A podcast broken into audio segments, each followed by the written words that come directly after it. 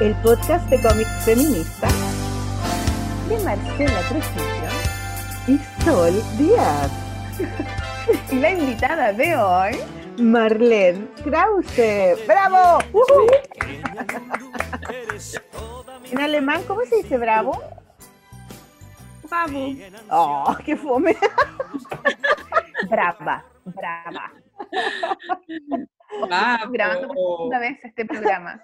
Vamos a, vamos a saludar a Sol Condoro Díaz. Puta la wea. ¿Sabéis que esta, este, este, último tiempo de pandemia he estado tan condoliente? Se me echó a perder el computador, se me quiebran las cosas en la casa, se me quema la comida. Yo creo que tengo como una mala energía que de hecho encargué cositas en esa tienda que se llama humos.cl, que me encanta, que hacemos trueque con dibujo y me pasaron unas agüitas para renovar energía, vela y weón, que estoy prendiendo como loca, weón, porque sé que estoy quemadísima. A lo mejor te hicieron mal de ojo, Gaya. No sé, weón, pero estoy así como quemada, no sé qué pasa. Bueno, le vamos a contar a nuestras auditoras y auditores que eh, grabamos, ¿cuánto rato? ¿40 minutos de programa? Con nuestra entrevistada eh, que está conectándose desde, desde Berlín. Directamente desde Directamente, y, y, y, no se grabó la conversación porque la Sol tiene mal de ojo. Tengo mal de ojo. no, Marlene, además que nos ha costado tanto hacer esta que hacer que todo lo que nos cuente Marlene, nosotros vamos a pensar que nunca nos has contado eso. ¿Ya? Hacémonoslo así. Ya, entonces. Bueno, no importa. Un, un rewind. Cuéntanos, Hagamos un rewind. Cuéntanos, eso. Marlene, ¿de dónde eres tú, tu infancia? Cuéntanos tu infancia. Para Bueno, que pues, todos sepan quién, es, quién eres realmente. Pues soy Marlene, nací en Alemania hace 36 años y nací en una zona industrial de minería que se llama la Cuenca del Ruhr, que está en el oeste de Alemania, o sea, la antigua parte capitalista de Alemania, no la comunista. Y em, sí, nací ahí y hice todas las cosas que hacen todos los, todos los niños, las niñas, ¿no? Que fui a la- al kinder, a la, a la escuela. Tengo dos hermanos chicos con los que peleaba y... em, ¿Los manduqueabais? ¿O erais víctima de ellos? No, no, yo no era víctima para nada. Así yo, yo, aprendí, yo aprendí a tratar con los chicos a través de mis hermanos y ahora ya nadie me pinta, me pinta monos, o sea, No. todo bien. Qué bueno. Raja. Y bueno, sí, ahí viví durante casi 20 años y después me fui a vivir a Hamburgo para estudiar, sobre todo me fui ahí. sí. Bueno, también ya me aburrí un poco de vivir por allá. ¿Y, y, y en, y en- cómo se llama tu, la ciudad donde creciste? ¿Dónde naciste? Se llama Vanne Eickel. Bane Eichel. Ya, y Sí. ahí tú dibujabas, Dibu- ¿te gustaba mucho dibujar? Y, y yo dibujaba, yo, em, o sea, me, después del kinder siempre me recogía mi tía, me llevaba a su casa y ahí había una, como un banco de esos bancos que hacen esquina y había muchos cómics ahí, muchos cómics que eran de su hijo y que eran de eso, del Pato Donald, básicamente. Y ¿Cuáles son esos bancos que hacen esquina, que son como, como esas mesitas con los asientos así, como de los Mm. burgerín? ¿Como pupita? Como un banco que está en una esquina y tiene una mesa delante, no sé, se supone que esto se llevaba en los años 80 para tener tu cocina ahí como bacán, no sé. Y Es entonces... como de Alemania, es muy de Alemania eso, ese banquito de la esquina. sí. Yes, yo no, yo no lo he visto más desde entonces, yo creo, en realidad, pero yo me imagino que en una tienda así como de muebles usados puedes encontrar algo así, si te gusta, un, un banco de esquina. No sé, pues total, ahí había muchos cómics de este, de este primo mío que eran del Pato Donald, que eran estos que tú cuando compras muchos, pues se junta un dibujo como en el, en el, en el dorso, se llama, ¿no? En, En la, el lomo. en el lomo del libro. Sí, sí, sí. Y eran eso del pato Donald, del, del ratón Mickey, no sé. Pues total, lo leía y me flipaban. O sea, no lo sabía leer porque aún iba al kinder y aún no sabía leer, pero así era mi motivación para aprender a leer lo que decía en las, ¿cómo dijiste? ¿Cómo se llaman? Las burbujas, ¿no? Las- Ah, los globitos de texto. ah, los globitos. sí. Globitos, es que sí. se llaman bocadillos, ¿eh? Bocadillo, sí. También lo que te comes, ¿no? Así un Sí, sándwich de También una un sándwich, claro. Claro, pues esto. y entonces así como si aprendí a leer y me fliparon los cómics y hice mis primeros cómics ahí como, no sé, si me imagino a los cinco o seis años y siempre iban eso del, del pato Donald o del... Ah, también me gustaban mucho los snorkels, no sé si los conocen también. Sí, los snorkels, sí. ¿Qué El mono animado. Esos que tam- tenían como un, como un cosito acá. Un snorkel, pues, parecido acá. Ya. que viven como Pero- bajo el mar y... Sí, creo que me acuerdo, que me acuerdo, sí. Eran como una especie de pitufos, pero del mar. Sí, sí, sí. Mm. Esos me encantaban, me encantaban de más, o sea, eran lo más para mí, sí, sí. Pues sí. Pues ahí empecé mi, mi carrera de, de comiquera, de, de así, de, de copiar al, al- la- esto, el, la- el, el pico es del pato Donald y tal. Y así. y No como- era fácil dibujar ese pico. no, no, no era fácil, no era fácil. De hecho, cuando conocí a, a esa compañera de Hamburgo, a la, a la Luca, con la de la que hemos puesto la música, pues nosotros hablamos de eso, que ella también había pasado por la misma fase esa de dibujarlo, el, el pico del, del pato Donald, y que no era tan fácil de dibujarlo y tal. Y bueno, y mira, y No, posteriormente una revista de cómics. Ay, ¿entre ustedes hicieron una revista de cómics después? Sí, o sea, en, en Hamburgo nos conocimos en la universidad con, con esa compañera y fundamos una revista de cómic como, y se llamaba Too Fast Color. ¿Y qué significa eso? Mm, Era como un nombre de fantasía un poco, pero significa como dos rápido color o algo así. Y, y bueno, era una revista que invitamos gente de muchos lados a participar, que tenía eso como la idea de ser internacional y todo, pero de mm, como así como de fotocopia, pero siempre con una Mm. con una cobertura, eh, con un, ¿cómo se dice? Con un, un cover así serigrafiado. Ah, ya, con una tapa. Ah, sí, la una tapa. portada. Ah. Una portada, exactamente esa es la palabra. Y entonces salió, salieron cuatro números de esa revista durante cuatro años y ahí ya lo dejamos, porque yo ya me iba a vivir a España y, y ahí ya dejamos la revista. sí. Oye, ¿y por Pero qué te fuiste a vivir a España? Pues porque en, en 2007 me fui a hacer un, un intercambio, de ese intercambio de Erasmus, como se llama aquí en Europa, a Barcelona y me gustó mucho, me sentí mucho más a gusto que en Hamburgo, porque bueno, tú que has vivido en Hamburgo, pues sabes son los hamburgueses, que son un poco... ¿Cómo cuico en Los hamburgueses. Es como, Sí, es como un poco pituco, hay, hay gente de mucha plata en Hamburgo. Como comparado Sí. con, no sé, con Berlín, que era como más multiculti, así como gente de todo el mundo, más parecido a Nueva York, Hamburgo era más pituco. Yo, yo contaba. Mm. Y sobre todo, como aunque es- está como a 400 kilómetros apenas de donde estoy yo, pero la gente son muy diferentes, son como muy, como, yo siempre sentía que me miraban mal por hablar demasiado, hablar demasiado fuerte. Hablar fuerte está muy mal visto en Hamburgo, no sé si, si pero Yo no sabía hablar, así que no sé. ya, pero igual te escuchar hablar en castellano y es peor aún, porque como eso no les va a gustar tampoco. No sé, como yo siempre sentía ahí como un poco que, que tenía como que contenerme para como encajar en lo, en lo que era socialmente aceptado. Y cuando llegué a, a España, pues me sentí como, me sentí muy a gusto, que estaba en plan, guau, todo el mundo está gritando más fuerte que yo, no me tengo que, que preocupar.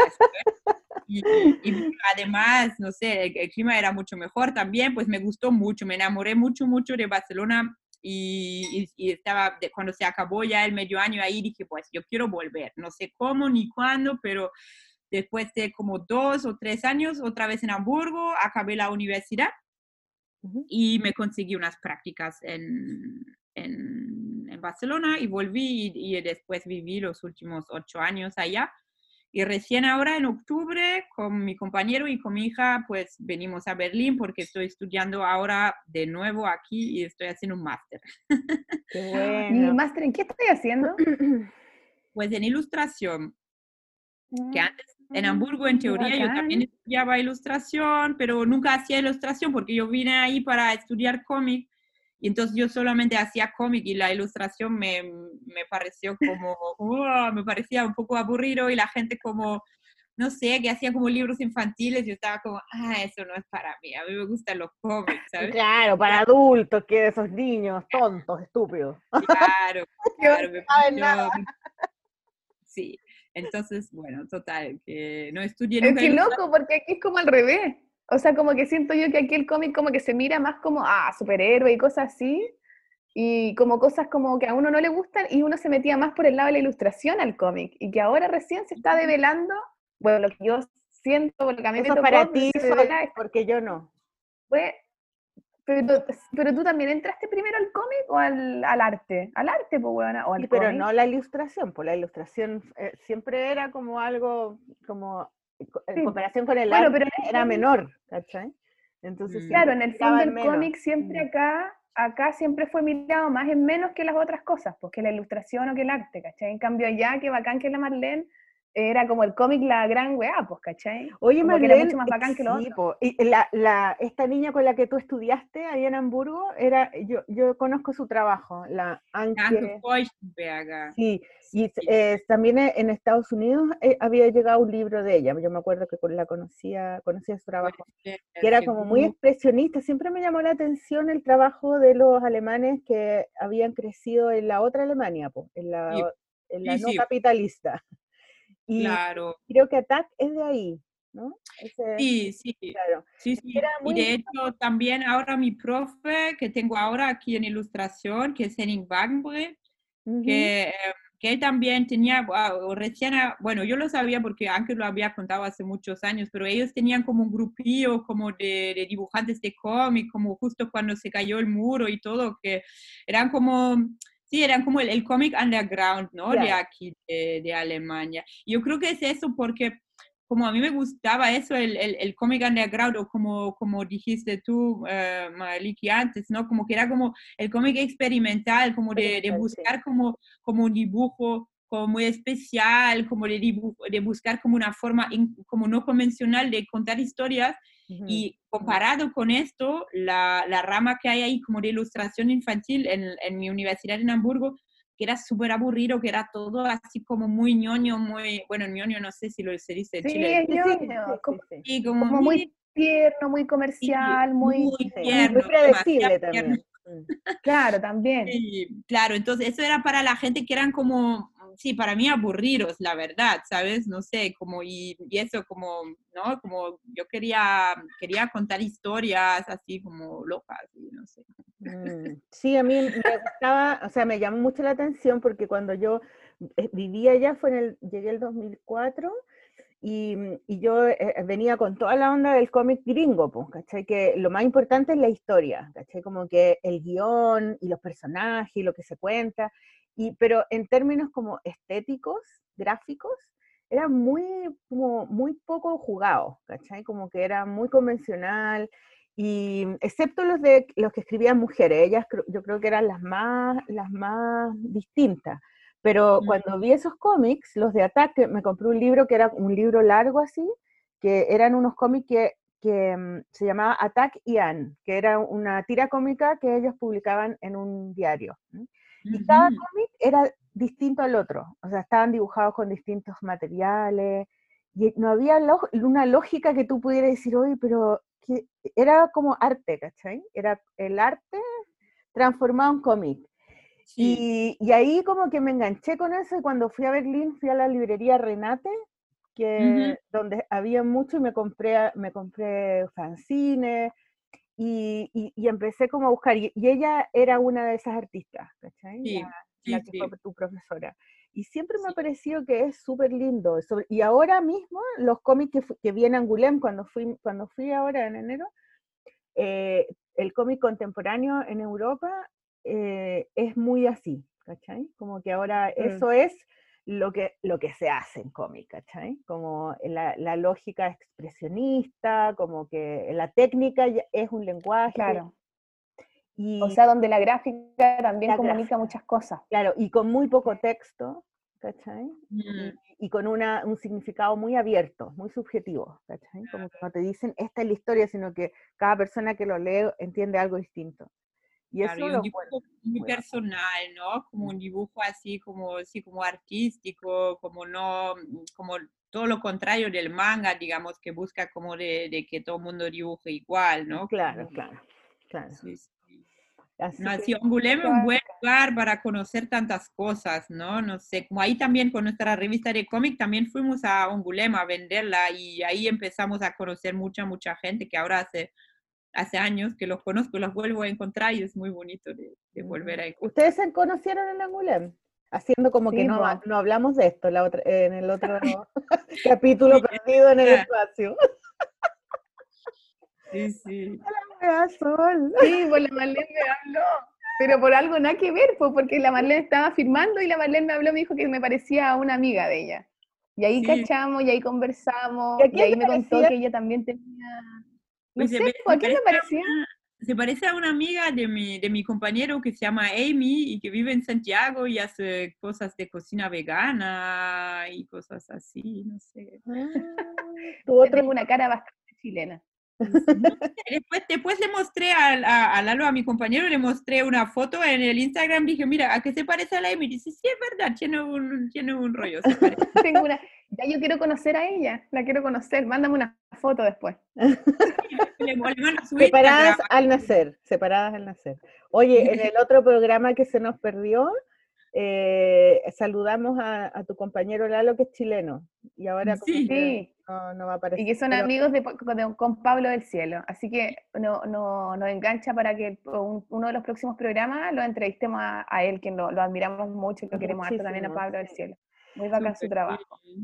Sí, sí. Sí, Y otra Sí. cosa Oye, que- Marlene, entonces Es que, es ¿Ah? que- ah, espérate, es que yo la conocí en, en Instagram con- por un dibujo de una micro que Ah. hiciste, de una micro chilena, y, y eso me enganchó, como que dije, oh, qué bacán esta micro, y estaba dibujada, pintada con lápices de palo. No está dibujado con acuarela, de hecho. Ah, mira, yo pensé que eran lápices de palo, era muy bonito. Y, y dije, ¿quién hizo esto? ¿Quién hizo esto? Y era, y era una, era un nombre alemán, y empecé a mirar, a psicopatearte así. Eso, ahí está la Ah, acuarela. buena.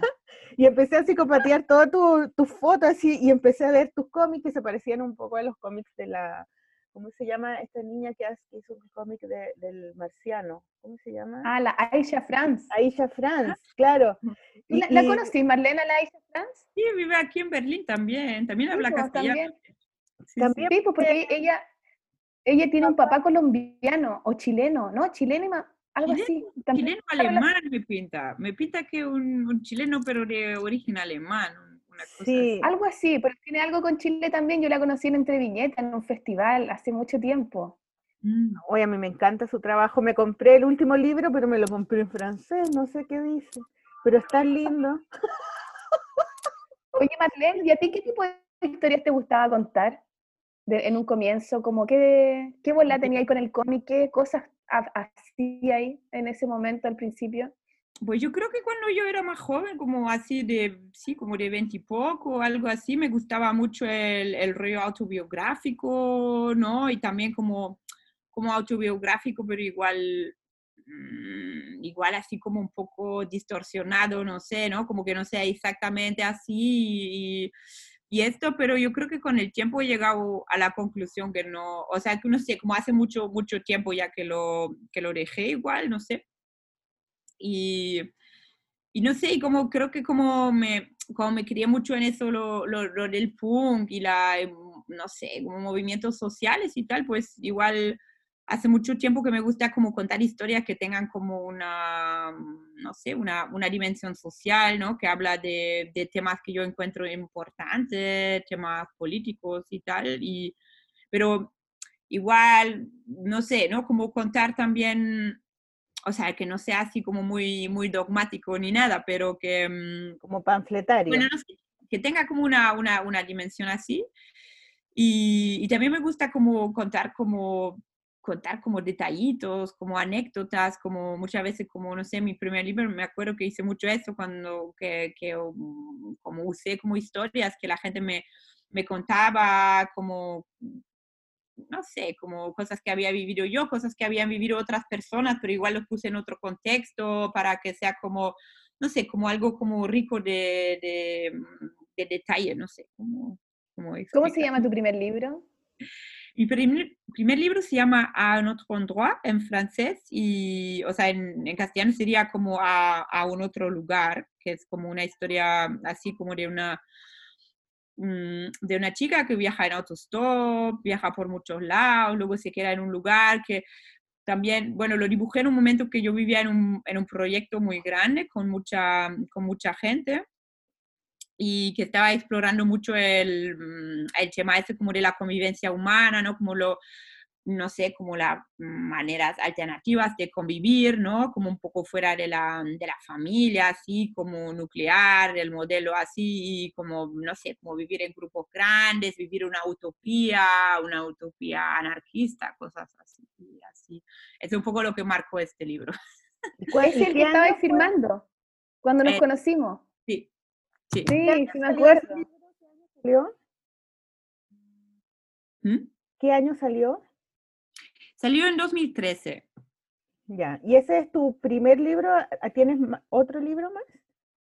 Sí, tengo otro libro que saqué, a ver si está por aquí. Sí, creo que sí. Em, que se llama Momento Móvil y lo saqué en Apa Apa Comics en España. No sé si conocen Apa Apa Comics, que es no una independiente muy pequeña, pero que lleva ahora ya unos más de 10 años, creo. Que voy a saludar ahora a Tony y a Sergi, que son lo- los editores. Em, a ver, voy a sacar Qué bonito el nombre, Apa Apa. Ah, papá, sí. Mm. Apa Apa, sí, eso es em, el libro. Ay, qué Qué lindo. bueno. La gente que oye no lo puede ver. Momento Ah, pero móvil. déjalo ahí, yo le Ay, me encanta, qué bonito es. Déjalo ahí, déjalo ahí. Sí, se llama Listo. Momento Móvil. Qué es precioso. Porque yo conocí el trabajo de Marcela a través de un, de un amigo de esta gente, de un editor argentino que se llama José Sainz, si no me Sí, acuerdo. sí, sí, sí, que Ah, es entonces- Argentina, que ahora está viviendo en España y tiene una editorial, ¿verdad? Sí, pues no sé, hace como un año y medio, más o menos, creo que vino a Barcelona porque estaba con la Japa Comics de, de co- coeditar este libro, también de sacarlo en Argentina. Luego creo que pasaron muchas cosas, que el, el- me parece que la moneda de Argentina tuvo un como un, un bajón bastante Bajón. considerable. Y, pero él me trajo varios libros de, em, de allá, de, a ver, y me regaló Chan, chan, chan. Así que yo ya sabía. ¡Ah, ídolo! ¡Qué buena! ¡Qué buena! Buena. Saludos al José también. ¡Qué buena! Sí, bueno, ese libro salió en España, po, estuvo en España. No sé, él me lo trajo, no sé si lo, lo publicó. Ah, sí, ah, en ese Aguabook salió. sí. Pero aquí dice, me gusta Chile. ¡Qué buena! ¡Qué bacán! ¡Qué buena! Yo quiero tener tu libro. Sí, después yo cuando me metí a tu Instagram, ahí caché que estaba ese libro y ahí me encantó, me encantó todo, tus dibujos, el estilo y me da mucha curiosidad de saber, cortas, en realidad, o sea, no es una historia larga, son varias cortas. así ¿y es todo con acuarela? No, eso está dibujado a lápiz y ¿Ya? después lo coloreo en ordenador. Ah, mira. Es como si fuese rizo, como si fuese risografía. ¿Ya? Siempre Sí, es como parecido. Con esos colores de rizo, claro. Qué sí, bonito. como- como- Está hermoso. Es Sí. muy lindo. ¿Podemos poner fotos, sí o no? Eh, Solcito. Claro, claro. claro. Sí, Mm, sí. Lo qué saqué. lindo. ¿Le sacaste una foto? Oye, Sol, está Oye, ahí Marlene, como, está ahí como errática, Sola, como que te quedáis pegada. Ya, Así la la wea. Estás pegada no, ahora. Hay una foto pegada tuya que dice mal de ojo. Ay, Voy a prender una velita. Prende una vela, Oye. un saumerio, un saumerio. Oye, quiero saber, Marlene, ¿qué pasa con Chile chileno? Ahora escucho muy mal. Escuché algo de Chile, pero... eh, Es que no se te escucha Sol, estás cortada. Ahora, Eh, se te- no se escuchó lo que dijiste, a ver, dilo de nuevo. quería saber cuál es la relación del Marlene con Chile, el Lalo, ¿o no? ah, ¿O es ya. más que eso? Sí, ¿Quieres pues me- saber o sea, cómo lo conociste y qué te dijo? Ah, ¿Cuándo se No, conocieron? no, quiero, quiero saber, porque ¿viviste en Chile un tiempo o solo has venido de visita para acá? He venido dos veces de visita solamente, como una vez hace como seis, años y medio más o menos, y una vez vinimos hace mm, un año y medio, como, o sea, no el, bueno, no, para ustedes es verano, o sea, como el, no el verano pasado, el verano anterior, como de, de 2018 a 2019, en, en, en, en el mm. verano del sur. ¿Hiciste, hiciste, una exposición o algo así, ¿no? Había una foto. Una exposición en un mercado que se llama el Persa Bulnes. En el No, en el, eh, no, creo que el bio bio es otro, entendí yo. Ese se llama el Persa que es un mercado medio, como ya medio desmontado. Y hay unos chicos que tienen una galería de arte ahí que se llama AK47, creo, si no miento. ah, sí, creo que es otra cosa. ¿Es otra cosa? Ya, es que vi una foto que salía ahí que había hecho una exposición. Pero dicen que es un mercado que se parece mucho a ese, el bio, bio, pero no, no fui a este otro, entonces no sé, pero sí, sí, es una... Claro, mi relación, sí, con Chile, eso comenzó cuando, eh, cuando conocí a Lalo, que lo conocí en Barcelona, porque mm, él trabajaba, bueno, no trabajaba, es como un, ¿sabes que hay como talleres de bicicletas, de, de, autoayuda, donde la gente llega con sus bicicletas, se repara las cosas, y ahí lo conocí, que iba así como medio disfrazado de, de superhéroe ahí como bici punk y ahí como, me, no sé, como me, me gustó. ¿Era un superhéroe o superhéroe? No, llevaba, una, llevaba una ropa muy tonta de colorinches y dije que, que se parecía a un superhéroe, pero no era un superhéroe. ¿Te pareces al pato Donald? Ah, Me recuerdas a, mi infancia. Antes, la verdad, mi relación con Chile ha sido bastante mínima, que, o sea, obviamente conocía, ¿no? Como lo, como lo he hecho históricos un poco, ¿no? Como, no sé, como una vez estudié castellano en la universidad y ahí como también había una profa de, de Uruguay que nos habló de todas las dictaduras de, de los 70 y 80, poquito, pero y tenía un amigo en Hamburgo también que Germán, si Germán escucha que también le quiero saludar, que sus papás son de Chile pero nació en Alemania, que ha sido como el creo que el primer chileno que conocí en mi vida, no sé. Pero bueno, total, mi relación ha sido bastante mínima, pero eso, luego conocí a Lalo y eso, ¿no? Como tenemos una familia juntos, tenemos la, la mi tía, que es nuestra hija de, de, seis años, y así también, ¿no? Que venir a, a visitar, a conocer, a adaptar muchas, muchas palabras que se dicen diferente que en España, que son bastantes, o, no todas, pero muchas, que a veces que parece otro idioma. Y a veces aún cuesta entender cuando la gente habla muy rápido, pero... ¿Qué eh, te pareció Chile las dos veces que has venido? ¿Qué, qué impresión tienes como de emocionalmente? ¿Qué, qué te es muy diverso, diría yo, ¿no? O sea, como Santiago tengo que admitir, no me gusta mucho, porque, o sea, bueno, porque también la mamá de Lalo vive muy en la periferia, en, en cerca de la municipalidad de Peñalolén. Y entonces, como cuando nos movemos... la montaña. Claro, cuando nos movemos, nos movemos en bicicleta y así como siempre para ir a cualquier lugar, es una hora, una hora y media con un tráfico así un poco, mm. un poco pesado. Y claro, siempre vamos en verano, entonces hace mucha calor y, pero bueno, ir a la montaña, por ejemplo, me gusta mucho. A Lalo le, le gusta mucho, se crió ahí enfrente de la, de la cordillera y la, la ama profundísimamente. Y entonces a veces no hemos ido para allá y me gusta, no sé, ¿no? Y bueno, total, hay como, hay amigos allá. Y, y la última vez que estuvimos también hicimos un viaje al sur, que, um, bueno, la otra vez también, la otra vez fui a Chiloé, que también me gusta mucho. Me encanta Valparaíso, me parece como, como súper bonito, que siempre cuando estoy ahí como estoy como, ay, pero qué bonito que es, me, me flipa. eh, y bueno, y el sur me gustó mucho también, que hicimos un viaje en bicicleta por el, por el sur. No me gustó tanto el clima, la verdad, que no soy muy de, de lluvia y de frío, pero... Mm.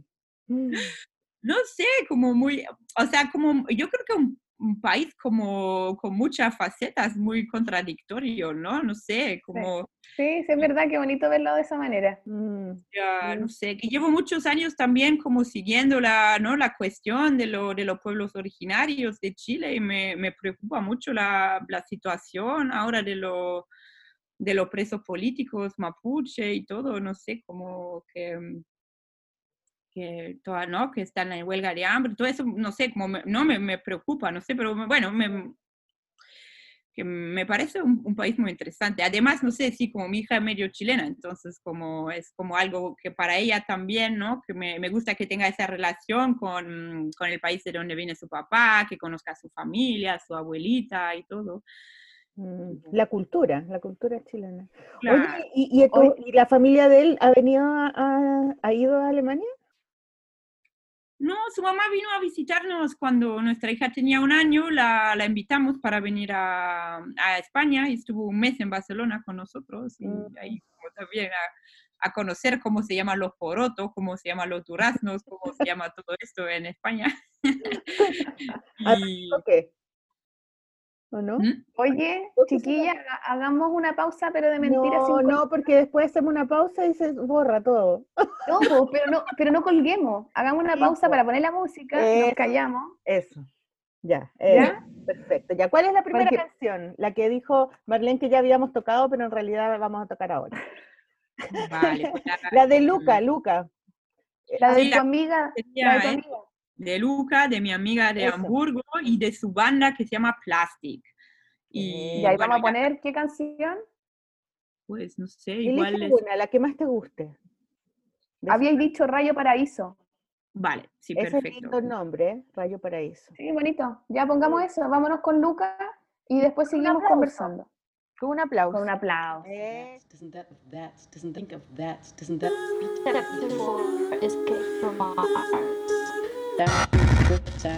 sound strip sound of large languages Now, what do you think of that? The crack started and that beat everything.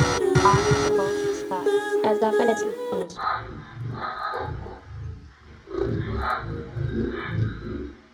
Attempt before an escape. Sound strip sound sound strip sound of large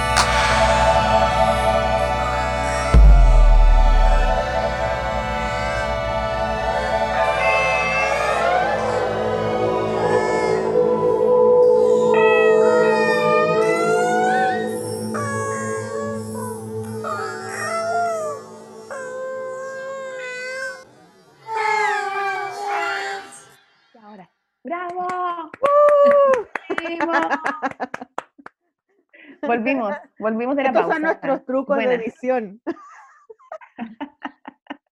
Para que se- Buena, buena la música. Qué lindo, me gustó el Oye. ¿qué es de tu amiga Luca? ¿Siguió dibujando Marlene o no? Pues ahora mismo no sé si dibuja mucho. Ella tiene un, un libro publicado aquí en Alemania con la editorial Reproduct y el libro se Ah. llama RPM. Creo que lo digo bien. A ver, lo tengo por aquí, pero lo debería buscar.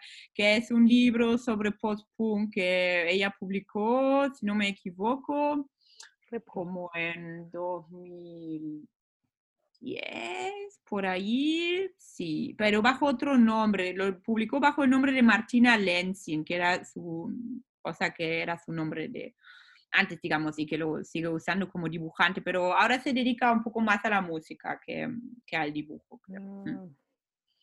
Oye, Marlene, ¿y qué tal fue estudiar ahí en Hamburgo? Fue, qué bacán estudiar. est- Este era, era estudiar cómic, mismo o no? Era, era ilustración. Pues O- no, porque ella pescaba las clases de cómic. Sí, pero es que había como tres, tres profesores, que un profesor era eso, como del, de la ilustración infantil, otro era más como de la ilustración así como científica. Y luego la tercera profesora, pues era Anke Feuchtenberger, y ahí como ¿Y esa hacía es la que te como gusta? narrativa, sí, como era como, como narrativa en imágenes, ¿no? Como que ni siquiera se llamaba como cómic en, en realidad. Ahora también ofrecen un máster ahí en la universidad. Cuando yo estudié no había máster, era una cosa como que se llama como, bueno, se llama diploma, pero que era una especie de licenciatura de cuatro años, algo así. Sí. No, fue, fue muy bonito, aprendí muchísimas cosas ahí, que le, le seré siempre agradecida a mi profesora por enseñarme muchas cosas. El trabajo de ella era como, como grabado, ¿no? Como con harto negro.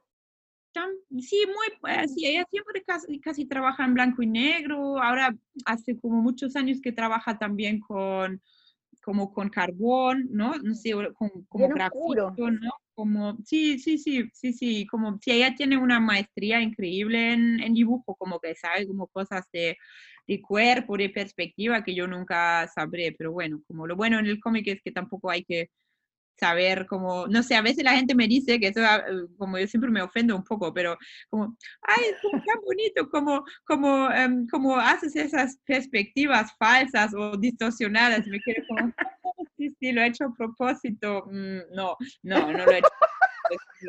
Pero em, como, ¿sabes? Y eso me- sí, sí, me pasa y como... Sí, sí.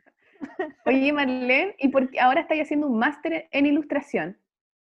Sí, sí, porque resulta que esa cosa del diploma, que, que es esa licenciatura alemana, que antes era lo normal, pues ahora mm, ya no existe, ¿no? O sea, ahora existe el bachelor y el máster solamente, no sé, como, como si Mm. eso en Chile también existe, pero bueno, total, hicieron un plan em, hace como, no sé, 10 años o más, como para toda Europa, que se trata de que se van a como homologar un poco los, los estudios. Entonces, esto lleva a que el diploma en España nadie sabe lo que es. Y yo como quería enseñar en algún sitio en España, pues para mí al final era como si no tuviera ningunos estudios. Y dije, bueno, para eso tampoco he Ah. estudiado cuatro años, para que después, no sé, entonces como apliqué para eso, para ese máster aquí en Berlín, porque, bueno, porque dije, entonces tengo el máster, todo el mundo va a entender lo que es, eso me va a favorecer mucho. Y en España yo no he podido estudiar, o sea, obviamente no hubiese sido más práctico de quedarse ahí donde, donde vivimos desde hace mucho tiempo, donde están nuestros amigos y todo, pero lamentablemente estudiar en España es muy caro. No sé si es tan caro como estudiar en Chile, pero es muy caro. Y entonces dije, bueno, en Alemania estudiar es gratis, yo hablo alemán, vamos a Alemania y aquí estamos. y ahora, Ah, claro, con todo lo que pasó del coronavirus, mm, porque en principio ya queríamos volver, ahora ya estaríamos de vuelta más o menos, pero ahora en España las cosas están muy mal, no hay trabajo y ahora nos quedamos un rato más por aquí. Claro, no, en Chile Ah, es ya. súper caro estudiar también, muy caro. sí. Claro. De hecho, hay mucha gente joven ahora que se va a Argentina a estudiar, porque Ah. Argentina también es gratis estudiar, se paga muy poquito y la vida es muy, mucho más económica. Mi Mm. sobrino Oye, ¿qué te parece? también. ¿Y qué te ha parecido, y qué te ha parecido estudiar ahora ilustración, como que ya teniendo libros publicados y toda la weá, como es- igual te sorprendí, igual aprendí, igual te has reencantado con la ilustración, o te has encantado, viste que no te gustaba, que era muy fome, muy aburrido, como que ahora lo habéis visto de otra manera, ¿o no? Yo creo que hace unos años que hice ya como el cambio, que ya no me parecía, o sea, yo creo que lo que me pareció muy aburrido era como el libro infantil, todo, Mm. ¿no? Ya. Pero también, no sé, como me sigue pareciendo también aburrida como la, no sé, la ilustración para revistas, que es así como súper lisa, súper como Mm. modernilla, no sé cómo decirlo. Pero, Como modernilla. pero Sí, bueno, como en los últimos años empecé a trabajar bastante en ilustración porque también, no sé, ¿no? Como tuve que a- aprender que del cómic vivir es un poco complicado. es una pan por ilusión. Claro, ¿no? Cuando era joven estaba así como, jaja, yo no necesito todo esto, pero ahora sí que igual necesito un poquito de dinero, que tengo una familia y todo eso. Así que sí, empecé a trabajar en ilustración y vi como, vale, que puede, o sea, que puede ser interesante y que puede, ¿no? Como también puedes tener tu posición artística dentro de esto. Y ahora estudiando, sí, como me, me ha, me ha gustado bastante, he aprendido cosas y, em, o sea, no es como solamente para tener el título, ¿no? Que también me, me gustó estudiar ahora, como eso, como mi, mi profesor, también me gusta su manera como de enseñar y todo. Y Sí, no, está bien, o sea, eso sí, quiero trabajar más en esto porque también sí, necesito ganar dinero. Sí, no, y está bien como también explorar como, en el fondo, claro, uno tiene a lo mejor algo que decir siempre y tiene como un estilo gráfico que a lo mejor no encaja en otros lados, pero también yo creo que es divertido ver cómo, cómo lo, el desafío de cómo metes tú tu perspectiva, tu forma de hacer en otros lugares, pues, como abrir puertas, ¿cachai? Desde, desde lo que uno hace, po, ¿cachai? No, y ahora empecé en el último semestre, empecé un libro eh, infantil que hago sobre, sobre las reglas, sobre la menstruación. Mm, qué Y bueno. Porque, me, porque me, me parece súper fome que es un tema así como, no de tabú, como que muchas niñas y niños que no, que no saben lo que es en realidad y no lo saben hasta no sé cuántos años. Y como yo siempre con mi hija he estado muy abierta con el tema, que ella sabe lo que es, y siempre dice como, ay mamá, estás sangrando, no sé qué, le, le parece como súper curioso, le expliqué todo, le, de cómo funciona, entonces como surgió como la idea de hacer un, un libro sobre esto, que ahora estoy como pintando, que también es como curioso A ver. pintando y todo. Ay, qué lindo. Qué bonito. Oye, ¿y en qué estás pintando eso en acuarela? ¿En, en acrílico? ¿En qué? Pues esa estoy, estoy dibujando en acrílico. Ay, qué Ay, bonito. me Ah, está súper bacán. Qué Y lindo. la verdad es que me la estoy pasando bien y también, ¿no? Va a ser un libro infantil, pero un libro infantil a mi, a mi A gusto. tu manera, po. Claro. Sí. Después que Eso alguien es lo que importa. cosa, pero Pero es súper bonito eso que cuando, cuando las, las mujeres que hacemos cómics o que trabajamos en eso, que nos gusta hacer cómics, eh, cuando, cuando nos topamos con la maternidad, como que volvemos a entender eh, como que la ilustración de, de los libros infantiles podría ser siempre mejor, como que podría ser distinta, porque Mm. también te están los niños y uno está leyendo libros todo el tiempo, o sea, yo, yo no yo no Sí. conocía la ilustración infantil porque nunca me crié con esos libros. No, en mi casa habían solo las mismas historietas de Pato Donald que tú leíste, eh, La Pequeña Lulú y eso, pero no habían libros ilustrados. Creo que los conocí cuando mi, cuando mi hermana nació, que fueron seis, cuando yo ya tenía seis años, ¿cachai? Y, y cuando las niñas, mis hijas nacieron, que fue el 2004, 2006, yo empecé a comprar como loca libros de niños, ¿cachai? Y Sí. también ahí me doy cuenta que ese es un mercado que funciona, porque uno compra como, como loca, como, ay, este libro, ay, este libro, y como que uno no mide, ¿cachai? Como que te llenáis de libros, y, y les leí en la noche, se los leía mucho tiempo, ahora Ah. esos libros se los regalo a la Sol, ¿cierto, Sol? Que se los regalo a tu Sí.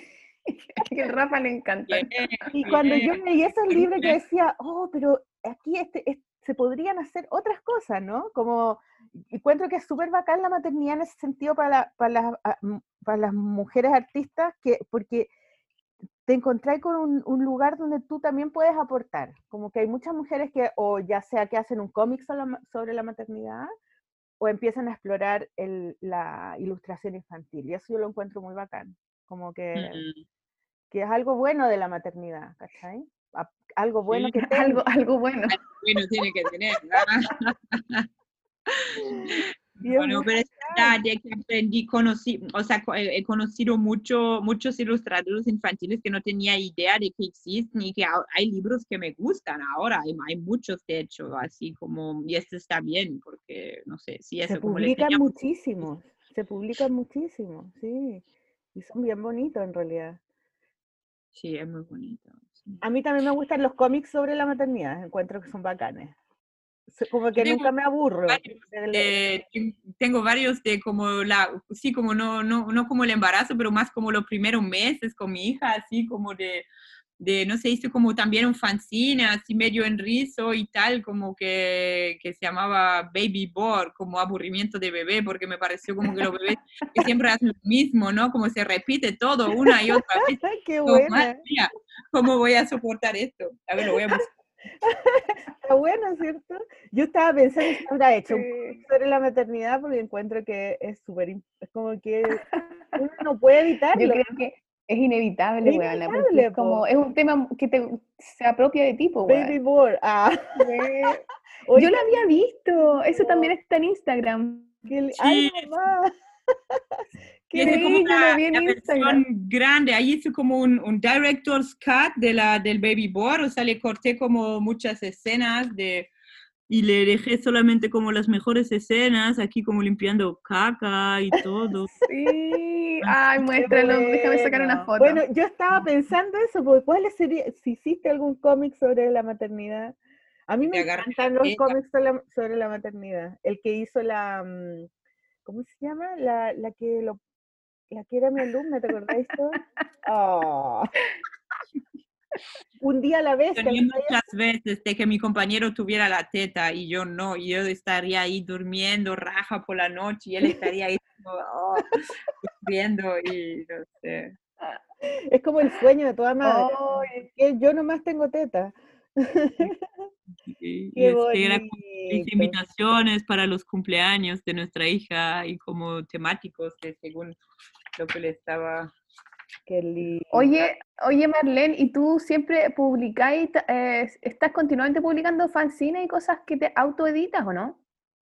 Sí, sí, ahora el, o sea, ahora voy a sacar este que hice sobre el altar familiar, lo que estuvimos hablando antes, creo que en, el, en la grabación que se, perdió, ¿no? Que era sobre de que venía el autobús, que venía de- del, del altar familiar, que hay una foto, hay como una fotocopia del, del pasaporte del, del papá de mi compañero, que era eso, conductor de, de autobús en, la, en los dominicos, y la Ujú. Ñuñoa vía, vía Z, no sé cómo se llama. Viva algo Ñuñoa. Viva Z.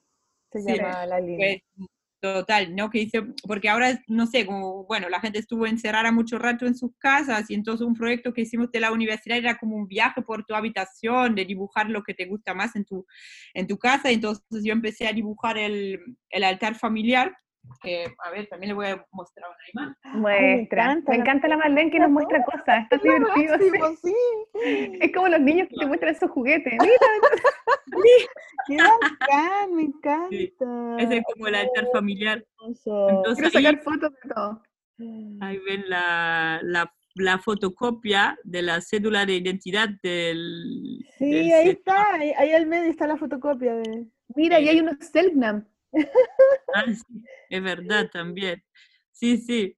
Entonces, em, ahí salió como la idea de sacar como unas imágenes que están como relacionadas con el altar, pero que están como fuera, ¿no? Y como, como esto, como le, le dije a, a Lalo, le dije, mira, vamos a buscar en internet un, un bus que sea exactamente como el bus que condució tu papá. Y ahí buscamos unas fotos y ahí saqué ese dibujo. de- y, es, y ahora, bueno, de hecho se vuelven a hacer festivales ahora de fanzine aquí en Berlín. Hay uno la semana que viene, que es el Cinefest Berlín, que lo organizan unas chicas argentinas de aquí de Berlín, muy simpáticas. Y luego la semana que viene, después hay otro que es el Hungry Eyes Cinefest, que hacen uno, unos Hungry Eyes, qué buena.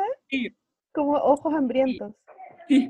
Y lo hace una gente que también tiene una distro aquí de fanzines en Berlín que se llama Shikimiki Ujú. Total, pues ahora voy a sacar este, este fanzine para, para este festival, sí. Sí, sí. Oye, ¿y cómo fue la pandemia ya en, en, en Berlín? Hola, Hola. voy a Bien. decir Ya. Bastante leve, la verdad, que fue como muy...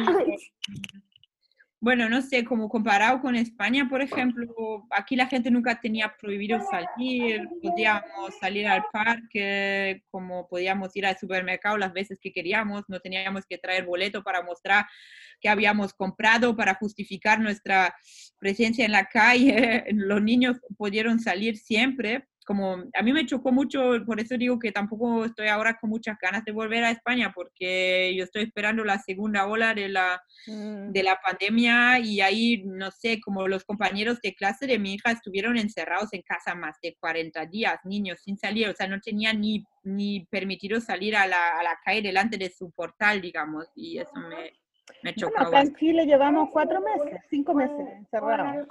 Ya, Sí, Ahora se levantaron las, las cuarentenas recién hace una, dos y tres semanas según las, las comunas. Y ya. entonces ahora la gente está saliendo y todo. ¿Y cómo hicieron para, si no hicieron, em, o sea, en el fondo en Alemania como que lo dejaron al criterio de la gente, la gente como que no salía porque era mejor no salir nomás, pero no, no había prohibición. pero tampoco era que la gente no salía, nada más era como que la gente se encontraba, o sea, yo, yo he salido todos los días básicamente y he visto mis amigos, pero en plan, ¿no? Que nos saludamos así a la distancia y luego nos damos un, un paseo al aire libre Como por el parque y no, o sea, no sé, se, ¿no? se cancelaron todas las cosas como de, de, De interior y todo, pero, y claro, ir a comprar y todo eso con la mascarilla, pero lo curioso es que parece que el virus tampoco se propagó más por hacerlo así, o sea, más bien, mm, no sé, aquí hubo menos casos, por ejemplo, que en España, que en España era tan tan estricto, pues yo no me lo explico, no entiendo nada, pero, pero sí, no sé, fue- yo creo que fue bastante más agradable aquí que ¿Y, allá. y el comercio cerró? Al principio cerraron todas las cosas menos los supermercados, las farmacias y todo esto, pero después yo creo que de un mes o algo se volvió a abrir casi todo y ahora aquí al lado mío hay como, hay, hay cafés, hay, hay pizzerías, hay de todo y la gente está ahí como, hay como reglas de, de, de distancia y la gente intenta de hacer lo más posible afuera, pero en realidad la gente se encuentra, o sea, la gente se ve, se encuentran. Mm, qué bueno. Acá nos cuesta, bueno, no sé, yo todavía no veo mucha gente.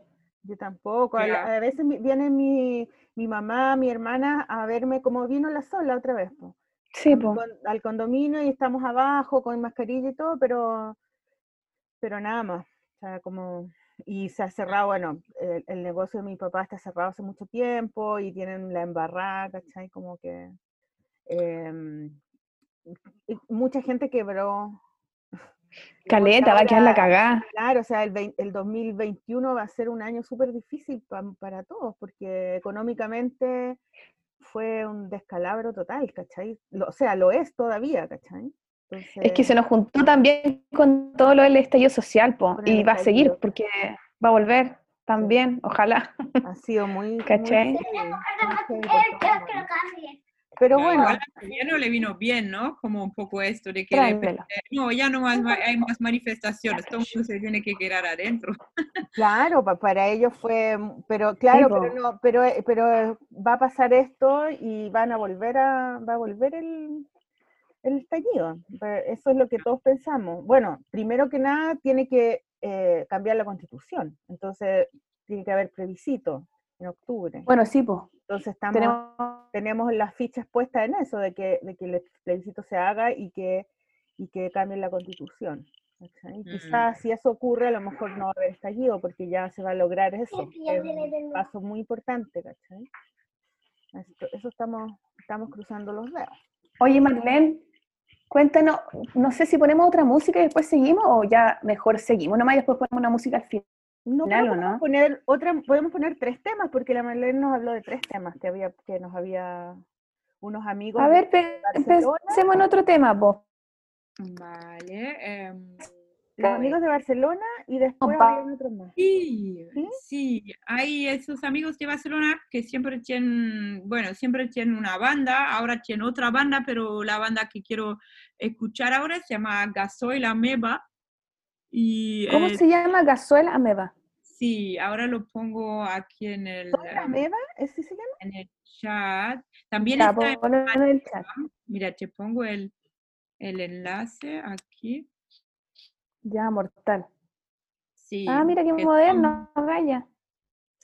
Que son un, un supergrupo y que eso que está compuesto por, por tres italianos, por Stefania, por Simone y por Masi, y que Stefania también es una ilustradora y tatuadora súper brutal, que también, bueno, la podéis encontrar ahí por el, por el Instagram, y que, bueno, si lo escuchan, los saludo mucho. Ya, perfecto. Pongamos entonces a Gazuel Ameba. ¿Y qué canción?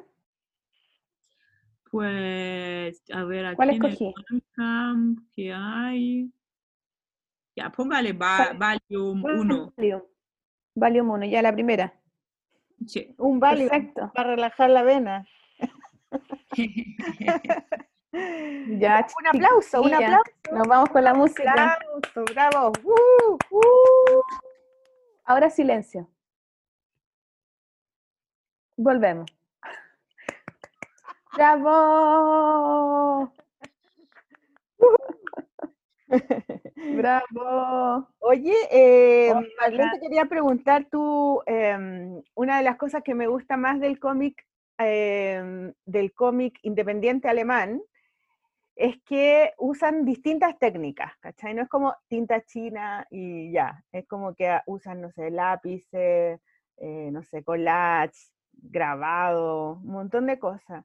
Cuando tú estudiaste ahí en, en Hamburgo, eh, eh, la idea del cómic era eso, como, como, como salir de lo clásico y hacer distintos tipos de, como encontrarse un poco con el arte. ¿A ti te, te, te pareció Mm. eso? o- o- Pues yo creo que sí, que había como mucha gente también, como otros estudiantes igual, ¿no? Que te, que te inspiraban porque hacían como cosas diversas, pero también, o sea, aparte de los cursos que eran como mismo con los profes, ¿no? Que se trataba de desarrollar como tu proyecto del, del año o algo así, también teníamos muchos cursos de, no sé, de pintura, de dibujo y ahí como también, ¿no? Que cada uno estaba un poco como buscando lo suyo, no sé, como yo, yo entonces empecé a dibujar con lápiz, que al principio no sabía muy bien cómo, cómo hacía para que el lápiz no, no parezca como tan boceto, tan como no, no acabado. Ajá. Pero eso con los años, ¿no? Que fui como en, en mi primer libro usé como diferentes em, como grados de dureza de lápiz, ¿no? Todo del 6B hasta el em, 6H o algo así, con que creé como diferentes tonos de gris, que eso fue para mí una manera igual de, de explorar como el, el lápiz.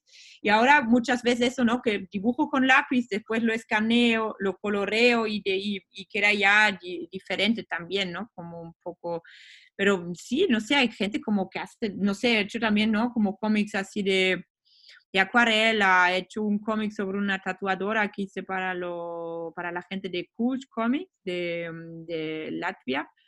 Em, ¿Se llama Latvia o Letonia en español? No estoy segura. Bueno, Letonia. Sí, ah, sí, el país entre Estonia y Lituania. Claro.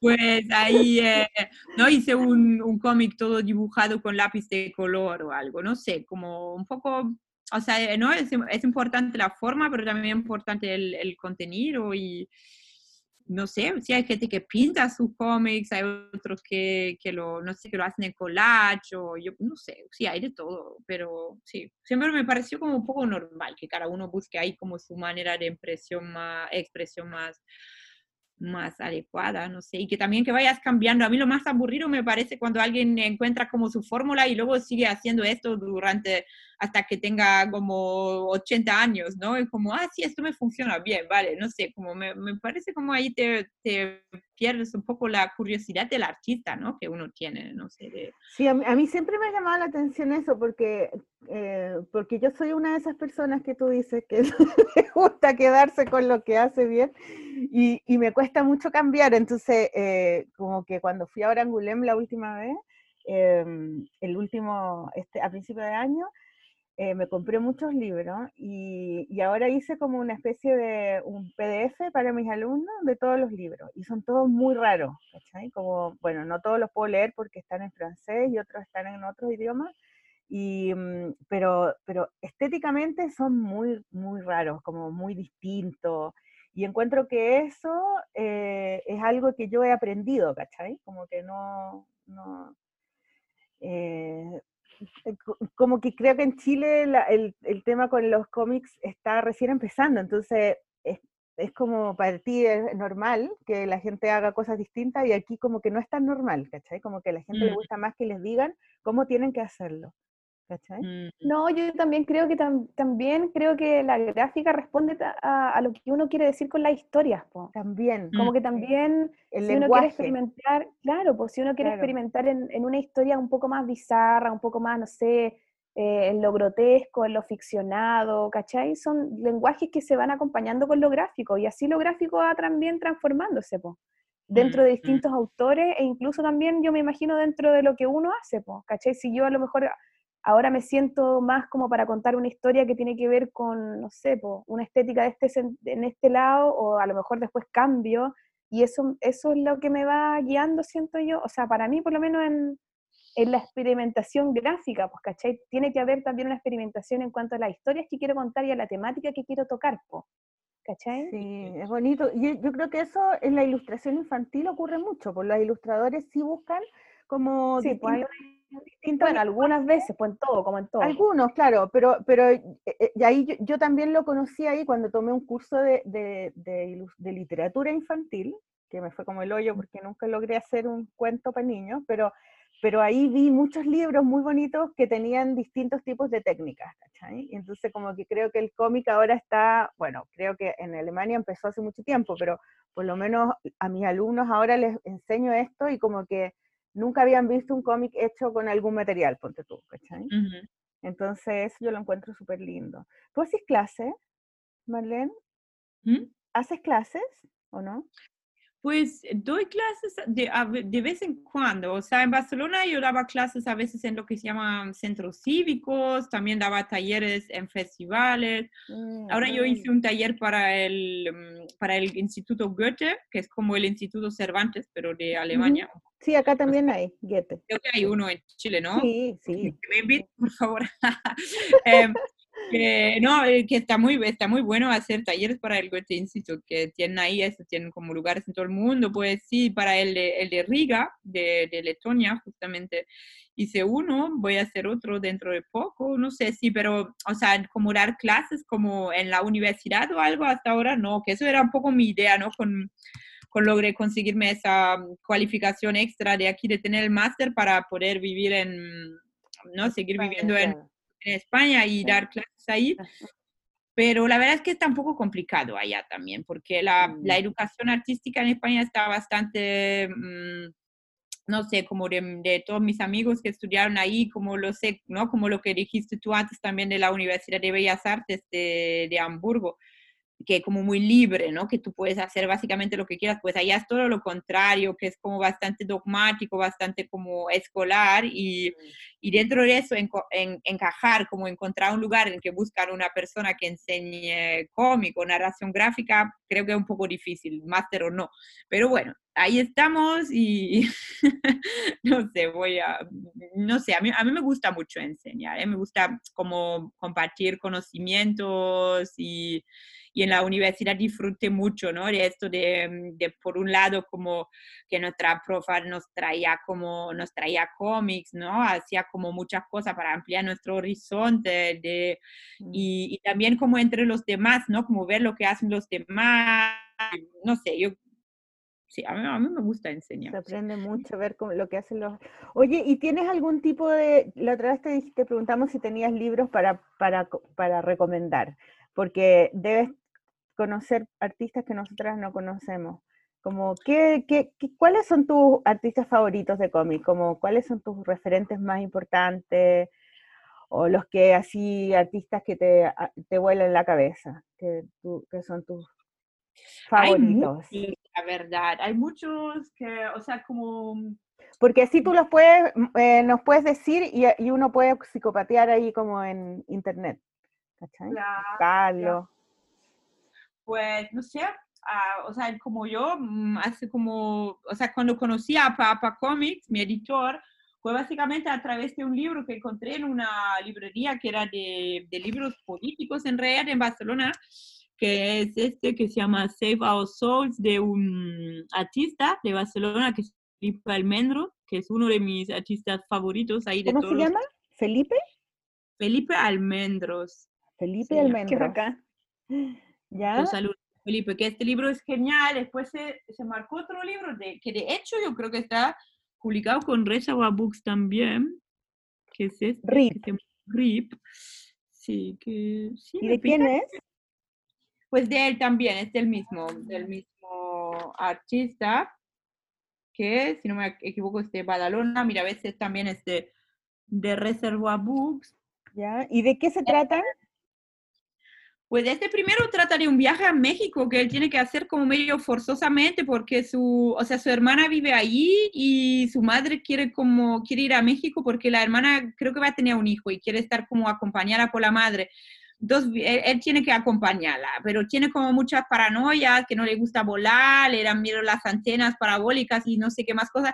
Pues está ahí en México y se conoce con un con un grupo de, de chiquillos así como punkis en, en Colima, si no me equivoco. No sé, a mí este estilo de dibujar cuando, cuando lo vi como tan, así como tan sucio, no sé, a mí me, me, me voló la cabeza, la verdad, o sea, y, y me sigue gustando mucho, no sé, como la manera como dibuja algún edificio ahí como medio, a ver, no sé, como, no sé, a mí me, me- me gusta mucho. No se alcanza a ver mucho, pero eh, eh, ¿es autobiográfico? Es autobiográfico, sí. Y luego este segundo también es autobiográfico, que en realidad es como más serio, que va de su eh, difunto padre, que creo que no sé, que ha tenido, ay, no me acuerdo ahora muy bien que era como su problema, no sé, algo de alcohol y drogas, me imagino.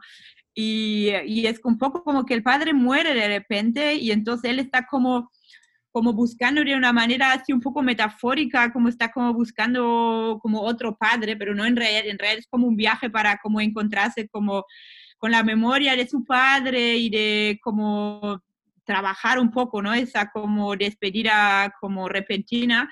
Y eso ya lo dibujó todo en, en ordenador, me parece, con uno de sus programas de, em, de no sé, como de, de picar así en un ordenador, no sé. Y también, ¿no? Pero tiene la misma como, como estas líneas así como como brutas, no sé, bueno, total, si Felipe me escucha ya sabe que le adoro, que me gusta. Déjame Ay, anotarlo. Felipe, ¿cuánto era el nombre? Anótanos en el chat. Sí, Felipe. Sí, Oye. Marlene, ¿y, ese-. ¿y tú también tatuáis? Sí, sí, tatúo, sí. ¿Y qué bola con el tatuaje? ¿Empezaste hace poco? Oye, No sí, empecé ¿O hace mucho? seis años más o menos. Y ahora aquí estoy tatuando más porque en Barcelona me faltaba últimamente un poco de lugar para tatuar. Y ahora sí he vuelto a tatuar más aquí en Berlín. También he hecho muchos em, como, como eventos de comic tattoo, digamos. En el, Es que hay harto de eso ahora, como que yo encuentro que los dibujantes hemos encontrado, bueno, yo no tatúo, pero creo que hay muchos dibujantes que están tatuando ahora, como que se abrió esa posibilidad, no sé, bastante, sí. Bueno, una manera también de hacer dinero, ¿no? Un poco de claro. conocer gente, de pasártela bien en algún festival, de pagarte los gastos, igual llegas y Mm. no sé, yo siempre, o sea, no sé, organicé uno en, por ejemplo, en el Festival de Cómic de Helsinki, en Finlandia, con una dibujante finlandesa que también tatúa, la pasamos re bien, estu- estuvimos dos noches, vino la gente ahí a tatuarse con nosotras y, no sé, hice uno en Hamburgo, ¿Y varias ahí veces. cómo, y cómo funciona? Como que ahí dicen ya, este día voy a estar de tal hora a tal hora tatuando, el que viene, viene. Sí, muchas veces funciona así y que ahí unos tú- flash, unos, ¿no? Como unos dibujitos así como pequeños en una página, la gente escoge y, y se tatúa. Sí. Qué bacán. Mm, ¿Y qué es lo que encontráis más distinto de, ta- de tatuar y de dibujar? Onda, dibujar en papel y, dibu- y dibujar en piel. Hay que dibujar en la piel es mucha responsabilidad. O sea, como que, ¿no? qué susto. No, papel. sangre. haces eso como, uh, bueno, mal, bueno, así, Lo borras. borras el papel.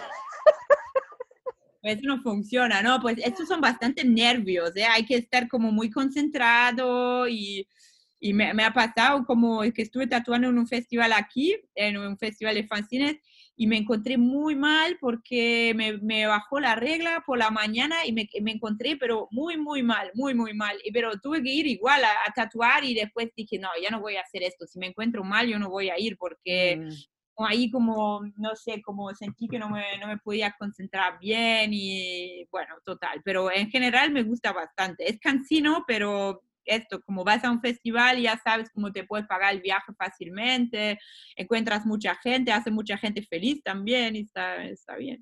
Qué lindo. Sí, igual ¿tienes bacán. más- ¿Tienes más autores que te gustan, libros que nos puedes recomendar? Sí, Que a mí me encanta porque así después los busco en internet y, y se los muestro a mis alumnos. Tengo muchísimo. A ver, como aquí hay un libro que a mi hija también le gusta mucho, que es de unas amigas de Bélgica, que no sé Ya. si la conocen. ¿Y cómo se llama? Se llama, bueno, este es un libro que dibujaron dos amigas juntas, que una se llama Valentín Gallardo y la otra se llama Mathilde von que las dos son de Bélgica y tienen, sí, como una tiene como casi mi la otra un, un par de años menos. Y eso, ese libro trata de su infancia en Bélgica, porque en Bélgica en los 90 hubo esos casos, ¿no? De unos niños desaparecidos, bueno, unas niñas desaparecidas, que los había matado un, un loco ahí como, bueno, sí, como un asaltador sexual, ¿no? Que los había como violado y como, bueno, una cosa muy chunga, pero que creó como toda una paranoia, que en Alemania también se vivía esto, como en que, no, que no hables con nadie en la calle, como, pero esas chicas en Bélgica lo vivieron como mucho más fuerte, digamos, ¿no? Porque estaban ahí como en la misma ciudad en que pe- pasaron estos asesinatos. Entonces el libro, ¿Cómo se Cuenta- llama el libro? el libro se llama Pendant que le loup n'y pas, que Chuta, no, significa no. cuando el lobo no está, ¿no? Que es como Ah, el- cuando el lobo el- no está. un poco como una alusión al, como al lobo malo del cuento, ¿no? Que se lleva a la, a la caperucita roja y la- se la come y todo. Em, tal vez también por esto este pantalón rojo. Ahora han Claro. sacado una edición que tiene otra portada. Pues em, yo con, con Matilde, que la conozco, tam- bueno, las dos las conozco de unos festivales hace años, pero con Matilde compartimos atelier también ahí en la, en la residencia de Angoulême, que estuvimos Mm, las dos ahí. Ah, unos- ¿y estu- estuviste en la residencia de Angulem? Sí, ay, Buena, qué ¿y ahí bacán. qué, Qué qué hiciste en bonito. la residencia? Muéstrame el libro. que está. Está, eh, ¿Con qué lo hicieron? ¿Con lápiz de grafito?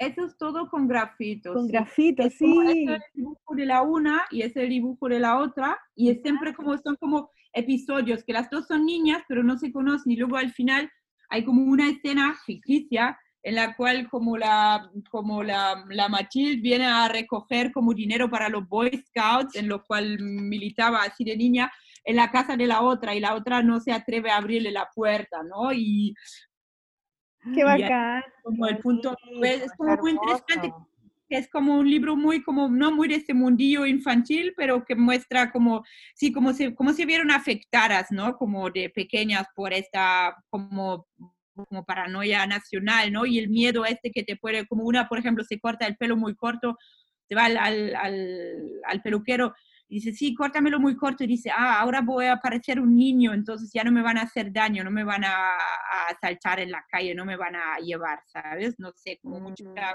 una cosa muy heavy, pero el libro es muy bonito y esas dos dibujantes son muy, muy buenas. Qué bacán el libro hacerlo así entre dos dibujantes. Qué Sí.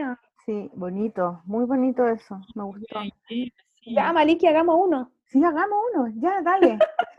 Quiero otro más, otro libro, recomiéndanos más libros. Es que tantos ahí.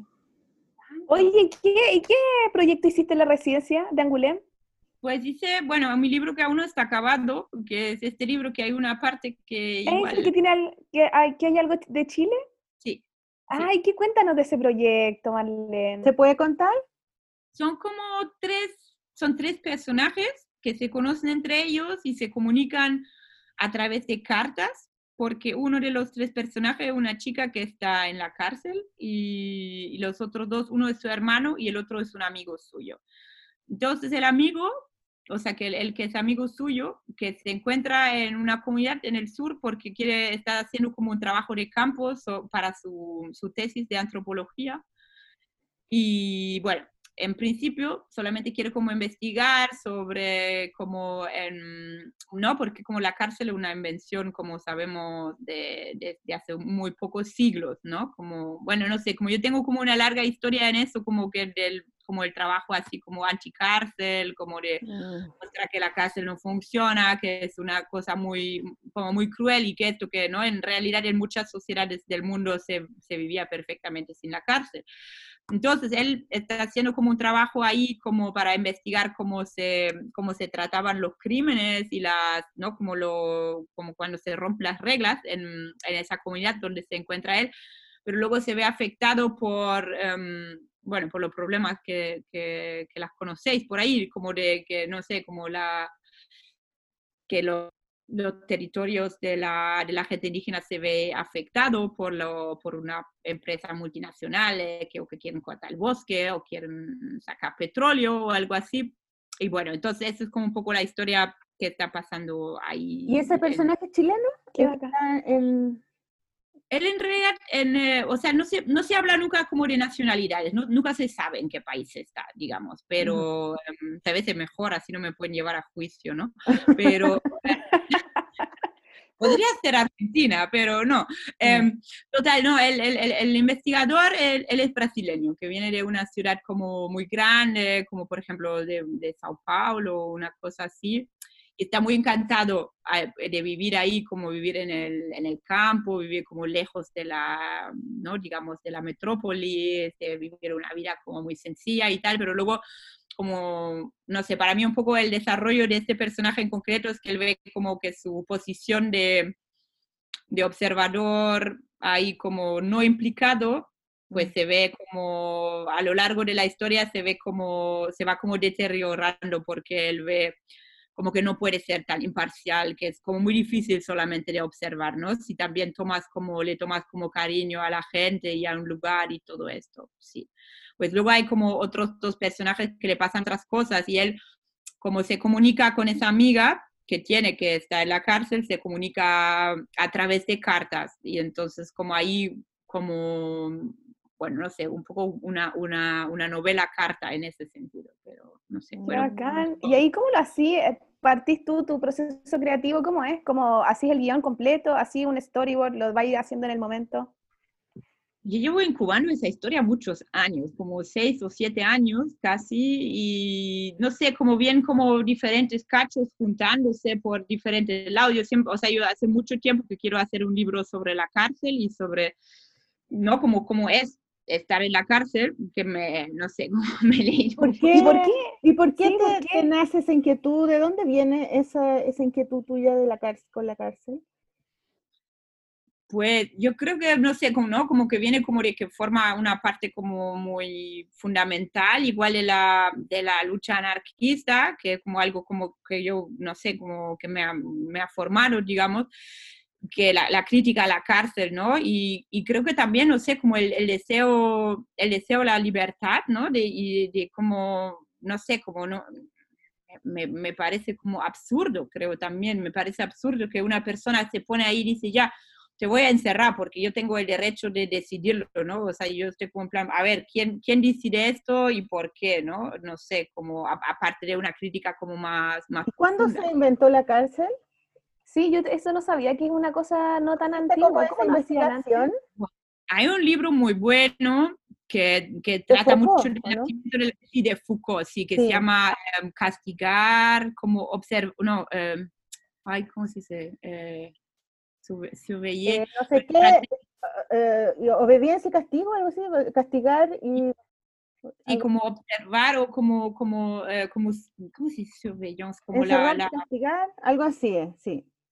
Algo así, no sé, yo lo leí en alemán, por suerte, porque es, es bastante difícil de leer. Y bueno, es como un, un libro que hay, hay muchos libros que... Vigilar y castigar. Ese, vigilar y Vigilar, castigar. Vigilar y Vigilar y castigar, eh, castigar. em, pues cárcel se inventó un poco como que viene como mano en mano con el Estado moderno, ¿no? Entonces, como también se puede decir que por eso yo creo que no, como la, la crítica a la cárcel está muy arraiga- arraigada en la ideología anarquista porque es como una crítica al, al Estado también, ¿no? Porque el Estado es como el primero que se toma ese derecho de, de decidir, de, de formar las leyes, también que luego dicen lo que es, lo que es derecho y lo que no es, no, no es correcto, ¿no? Y sí, no sé, como, como dije antes, ¿no? Como la- las- los temas que me interesan son un poco, un poco esto, sin olvidarse como todo lo que es, ¿no? Como la vida humana, la- la- las relaciones y, y- y eso, pero sí, como, como unos temas así un poco como, no sé, como más trascendentales, no sé, pero que como en la práctica, ¿no? Como todos los, todos los problemas que hay en el mundo, al final, como si se, si se siguen como a la raíz, pues mm, ahí tienen como su, hay como un punto, no sé. Sí, no, está bueno, pues porque de alguna manera es como lo que va el hilo conductor de toda la historia. Ay, ahora la, escuché muy mal a la Sol. Sol, de nuevo te quedaste pegada. O sea, como que creo que está...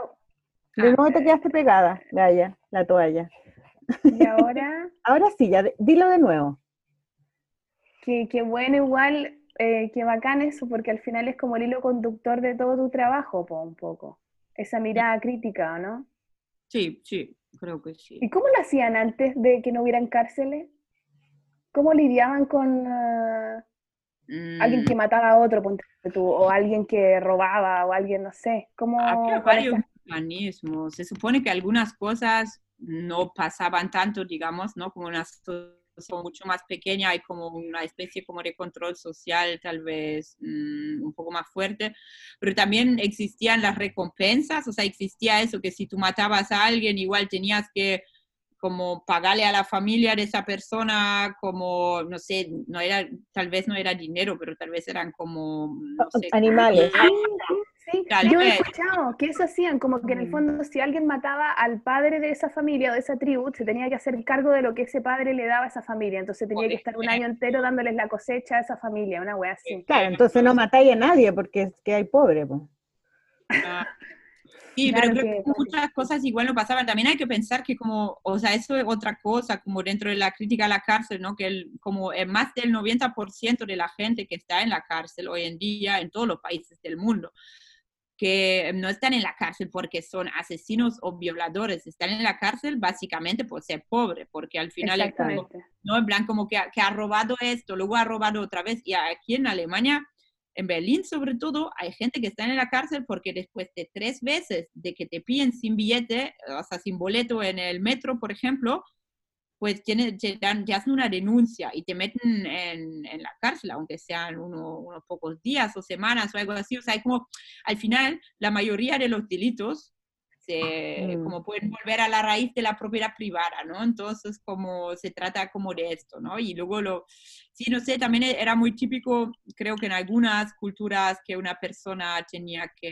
em, tenía que ser expulsada de la comunidad para siempre muchas veces, ¿no? Como si ha, ha cometido un crimen, eso, como un asesinato, pues aquí ya no te queremos ver, pues te tiene Claro. que buscar la vida en otro lado, ¿no? Y bueno, total, yo tampoco soy como súper, súper experta en todo esto. En este libro de Foucault, él, él dice que antes como existía mucho más el castigo público, por ejemplo, a, a mostrar como a los demás lo que te va a pasar si, si pones un pie fuera de la, ¿no? de la, de la norma.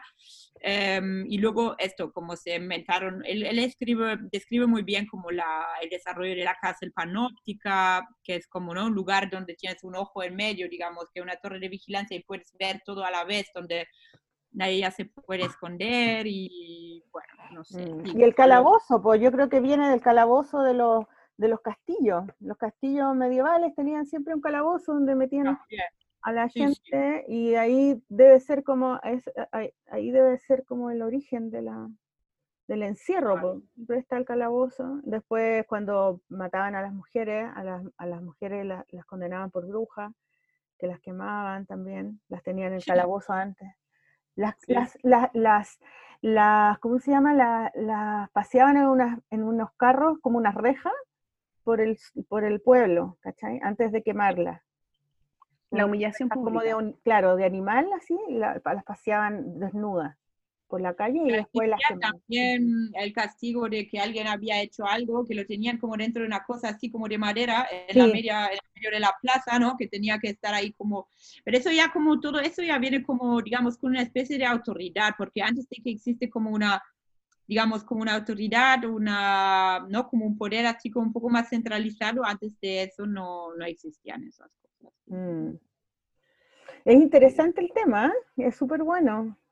Me gustó. grande también, medio grande. Eso Bueno llevo- el tema ese. llevo años con esto, a ver cuándo acabo, que espero que dentro de poco, no sé. ¿Y esa, ¿Y esa novela gráfica cuándo se, se supone que saldría? ¿En un año más? ¿Dos años más?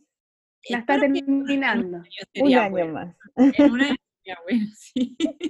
Tal vez la acabo de dibujar antes, eso sería bueno ¿Y también. con sí. quién la vas a publicar? Pues no lo sé aún, no Ah. sé. A ver si publico por fin un libro en Alemania, porque aquí en Alemania aún ninguno de mis libros se ha traducido aquí al alemán, que están puro en francés y en castellano, y Oh, qué loco. Pero están en castellano porque están en España, ¿no? Sí, el de, o sea, el de, el de Momento Móvil sí que está en castellano y el otro en francés. Mm, qué bacán. Yo lo quiero leer.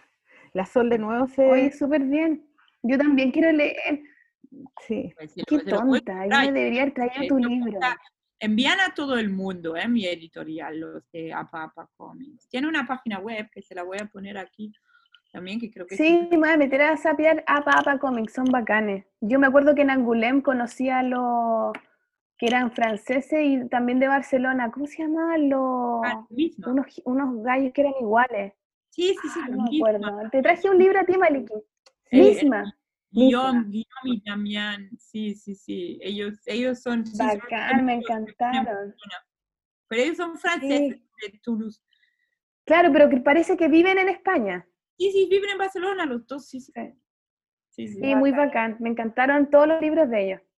Sí, son muy simpáticos y tienen una editorial que cuando nos conocimos hace más de 10 años era una editorial muy pequeña y tal, y entre medio han crecido mucho y han como se han profesionalizado mucho, o sea, como que les sigo el camino desde hace muchos años. Está Qué muy lindo. bacán. Qué Oye, bonito. bacán, Marlene. Oye, Marlene, ¿cuál Creo es que tu, podemos terminar con una, con un, una ¿cuál es tu, música, pues, cuál es vaya. tu Instagram para que la gente te siga en Instagram? Pues mi Instagram es Mari Krausar, eh, sí, Mari Krausar, que es como una, una Krausar, aberración de mi nombre en realidad. Mari Kraus, Ahí lo pongo en el chat también. Mari Kraushar, Sí. Kraushar, ¿ya? Y también eh, tienes página web, tienes un sitio donde se pueden ver tus cosas, ¿o no? Uh, lo mejor es en el Instagram, en el Tumblr también estoy, que tengo el mismo nombre. Tenía una, una página web, pero era muy difícil actualizarla y al final la dejé, porque Mm, también me cobraban para tenerla y todo, no sé, sí. Tengo un Behance también, donde tengo más como cosas de, em, de ilustración, pero es un poco lo mismo, o sea, como lo... Tengo el Mari, eh, Mari Krausa también, como en Behance. no sé. Oye, ma- oye, oye, Marlene, mándame el Instagram de la niña a la que me parezco. Por favor, la quiero conocer. tu segundo yo. Sí, quiero conocerla. Imagínate, por eso la, la, la Marlene me habló. Ya, es, es es verdad. Oye, Marlene, yo te quería agradecer, te queremos agradecer con la Maliki, el tiempo, la disposición, Eh, perdón por haber cagado si la primera grabación. Porque se nos, se nos, se nos guachipió. Ay, qué pena que se borró la primera parte, madre. Sí. Oye, pero Gaia, cua- si, si vienes a Chile, avisa, po. mía. Ya, pues a ver cuando, cuando voy a poder volver, porque sí. Los viajes ahora son complicados. Sí, obvio, pero en el fondo, si, si, si pisas de nuevo por acá cerca, sería bacán. Ya. Sí, y pues, con, eh, ahí te contactáis. famoso festival de Ongulem, que también, no sé, que, no- que nos vemos por acá, que nos tomamos unas, unas bebidas francesas, no sé. Cosita. A mí me parece que este enero no lo van a hacer, yo creo, porque es Yo como creo una- que no. Yo tampoco creo. Pero el No, otro, yo no. el otro quiero ir. El otro año. El otro Sí, año. pues vamos, vamos juntas, Maliki, pues eh, postulemos. Sí, yo quiero ir, sí, yo quiero ir de todas maneras. Ay, qué emoción, es que fue tan bonito, fue tan alucinante esa experiencia. Nunca había ido y Sí. como Angoulême es tan lindo, yo quería, como que volví a Chile pensando que me tenía que ir a Angoulême a vivir con mis hijas. Como que ya, eso vamos a hacer Bueno, en el futuro. el Mont, el Alberto Montt se va a ir a la residencia, po. Sí, po, sí. Sí. Pues la residencia es muy buena, muy recomendable. ¿Cuánto sea, tiempo estuviste? Yo estuve tres meses. Tres sí. meses. No, muy lindo. Ahí avancé como nunca con mi libro. O sea, como ahí realmente hice como el fundamento de la casa. Eso, como, y muy- mm, la directora de la, de la Casa de los Autores también habla castellano, que viene de una familia española, que muy, muy maja. Y toda la gente ahí son muy majos, muy como, como que quieren realmente que los artistas se puedan concentrar en dibujar y te sientes ahí como en plan, como, ah, como, como muy, muy, bacán. ¿sabes? Como, no, no, muy bien. Ya, Sol, tú también te tenés que ir con tu familia para allá. También me voy, weona, feliz. Te juro, el otro año yo me voy. La niña, teníamos un departamento para nosotros, con la niña, ella tenía su propia camita, todo bien, o sea, fue... Sí, sí se puede. Se sí hay que postular, puede, inventar sí, algo y quiero, se puede. quiero hacer eso, me gustaría mucho. Cuando salgamos de esta, de esta realidad, eh, Vámonos juntas, truca, nos cagaríamos la risa, weona. sería muy bacán, sería lo máximo. No sé nada de francés, ¿o sí? No importa, weona, pico. Se aprende, se aprende. Eh, eso, todo se puede aprender. Mira, si ¿Cómo se dice pico en francés? ¿Cómo se dice pico en francés? como pico, como polla, Como pollo. Como polla. ¿sí? eh, beat.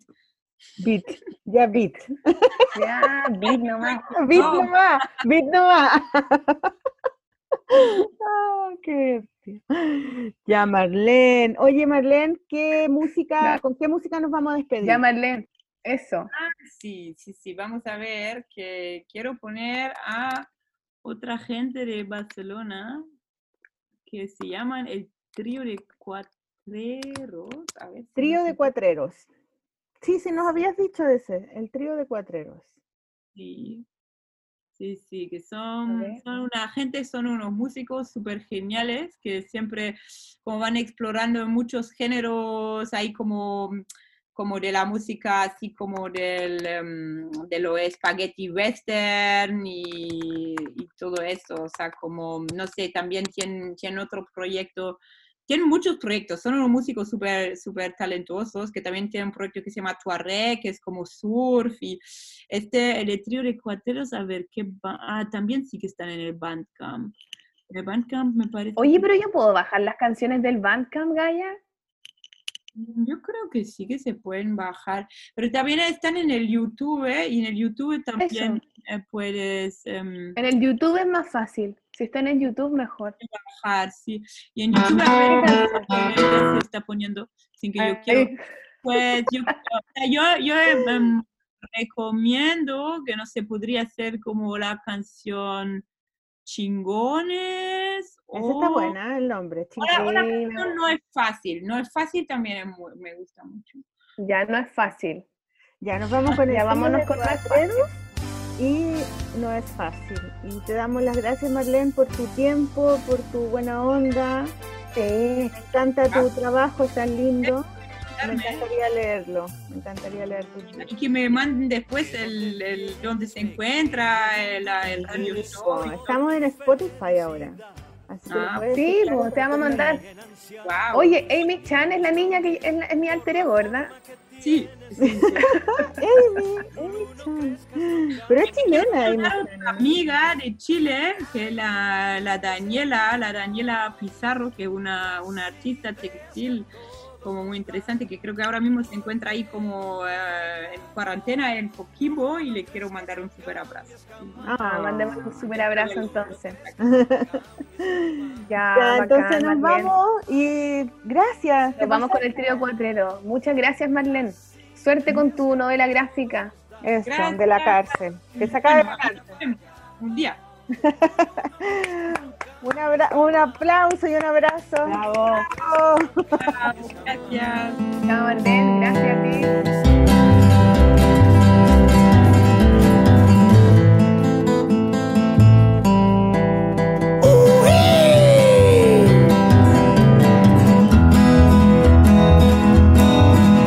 Sabes que la suerte no duraría. Las vacas no dan leche por placer. Oh, oh, oh, no. Oh, oh, oh. Sabías que esto un día acabaría. El sol siempre se va al oscurecer. Oh, oh, oh, no es gratis. Oh, oh, oh, respira. Tu vida se ha cruzado con la mía. Aullarán los lobos al amanecer. Mal pacto arrancó tu vida, maldita. Este es tu final. La lluvia siempre arrastra porquería.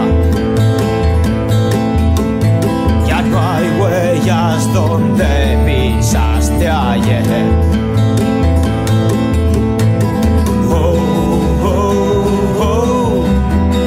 fácil. Oh, oh, oh, respirar.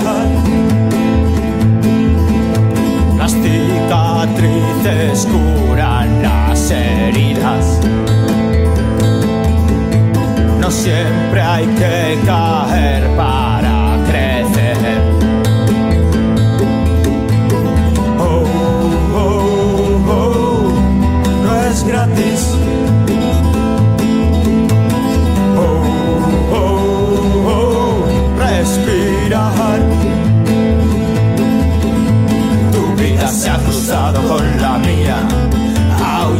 los lobos al amanecer.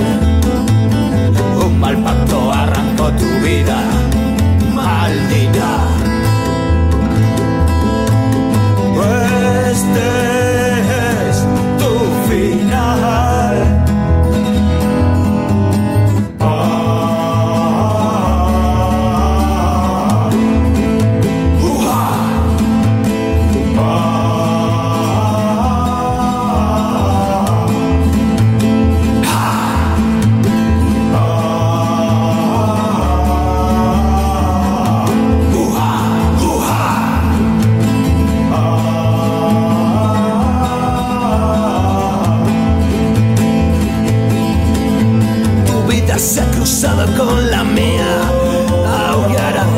vemos al amanecer.